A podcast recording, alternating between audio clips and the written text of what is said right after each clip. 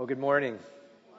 Hey, just a few minutes before we get going here with baptisms. Today is Palm Sunday.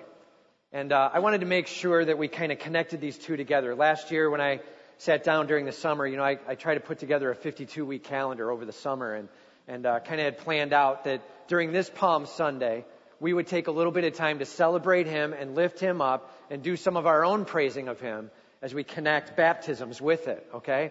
And uh, it's just been exciting to put the two together and watch what God's provided. And we've had, uh, I think we had 13 in the 9 o'clock, and we've got 16 here. So we got like 29 people proclaiming their love for Jesus Christ and following after Him. It's an awesome opportunity for Him to be celebrated. Amen? Amen. All right. So that being said, Luke 19, Palm Sunday. I'm just going to walk through a couple of verses here real quickly. Jesus was talking to his disciples, and he said, Hey, I need you guys to go down into that village and I need you to get a colt for me. We got a plan going on. I need you to do this. Verse 32, this is what they did. So those who were sent away, they went and found just as he had told them. And as they were untying the colt, its owner said to them, Why are you untying that colt? And they said, The Lord has need of it. And they brought it to Jesus, and throwing their cloaks on the colt, they set Jesus on it. And as he rode along, they spread the cloaks on the road. As he was drawing near, already on the way down the Mount of Olives, the whole multitude of his disciples began to rejoice and praise God with a loud voice for all the mighty works that they had seen, saying, Blessed is the King who comes in the name of the Lord, peace in heaven and glory in the highest. Some of the Pharisees in the crowd said to him, Teacher, rebuke your disciples. He answered, I tell you, if these were silent, the very stones would cry out. Palm Sunday. Jesus being declared holy, Jesus being declared their king. Now, they maybe totally didn't get it. Some of what they grasped was the physical king part, but they didn't necessarily grasp the spiritual king part, but they were beginning to get parts of it. They were giving him some celebration. Notice it says, as they brought it to Jesus and throwing their cloaks on the colt, they sat Jesus on it. Verse 36, and as he rode along, they spread their cloaks on the road ahead of him. As he was drawing near, the whole multitude of his disciples began to rejoice and praise God with a loud voice for all the mighty works that they had seen. Jesus Christ, their King, doing powerful works of healing and miracles, of, of, teaching ways that they had never heard before. And they were lifting him up and saying, He is it. This is our King. Let's celebrate him. And they're raising their hands and they're waving these palm branches and they're throwing their cloaks down in front of him and saying, We can't be quiet. That's our job today. To make sure that we lift him up with all we've got. That we speak out of what Christ is doing in our lives. That we give testimony. Notice what Jesus said. The Pharisees came to him and they're like, hey, you're in heresy. Okay? They're calling you God. Shut it up. All right? And he looks at him and he says, you got to understand this. If they're quiet, then these stones are going to have to unleash it. Because I got to tell you something. I'm it. And this is appropriate. Let it come.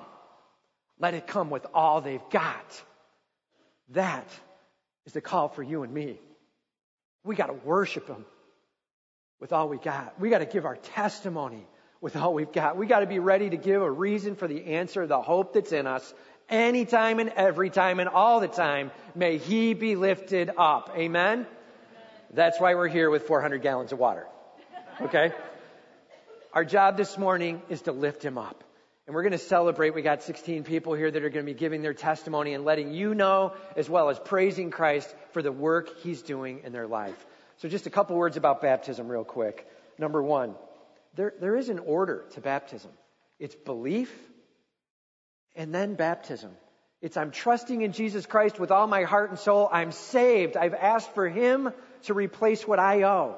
And in the midst of that, we then say, Lord, I want to step up publicly and proclaim what you've already done for me. It's belief, then baptism. Each of these people here today, they've trusted in Christ. They've asked for forgiveness. And now they're going to be stepping into a baptism to just say, I proclaim, I'm obeying it, I am obeying him, I love him, and I'm following him. He saved me. Okay? Number two, it is just a symbol. Okay? It's a symbol of the salvation that's occurred. They've put their trust in Jesus and His shed blood. They've asked for the Holy Spirit to come into them. They have a complete relationship with Him through Christ and His work on the cross and them believing. And so this is a symbol. Going down into the water is like down into death. And coming up out of the water is coming up into new life, new creatures in Him. That's the symbol. It's already happened. Now we're showing it and demonstrating and giving testimony to it. Okay? Baptism. When should I do it? Well, as soon after belief as possible. Okay? And some of you are like, well, I believed in Christ a while ago, six months ago, a year ago, three years ago, ten years ago, and I haven't been baptized yet. When should I do that? Today's the day. Come join us. I don't have shorts. We have shorts. I don't have a shirt. We have a shirt for you. We got shorts, we got shirt, we got towels. We've got an elder at the back. We got Steve at the back, and uh, uh, we can get other people there too if we need them. We got two Steves at the back. Okay, so two of our elders back there. That's great. And uh, we'd love to have you guys do this. Okay, like if you want to be a part of baptism today and you haven't yet, Get back to these guys, talk to them, let them know a little bit of your testimony. Let's get some shorts and a shirt and a towel and let's get you up here and join us at the end, okay?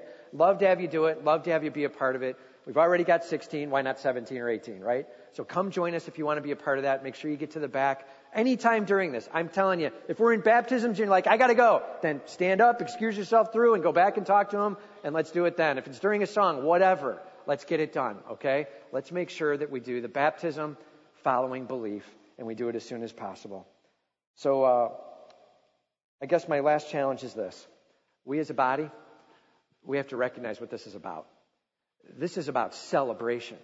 I'm talking about praising Him with all we've got. This is our Palm Sunday chance to lift Him up.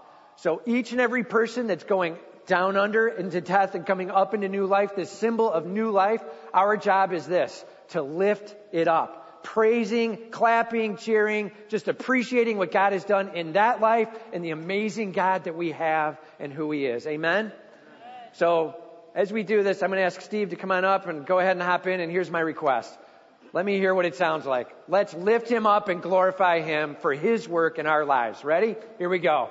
All right.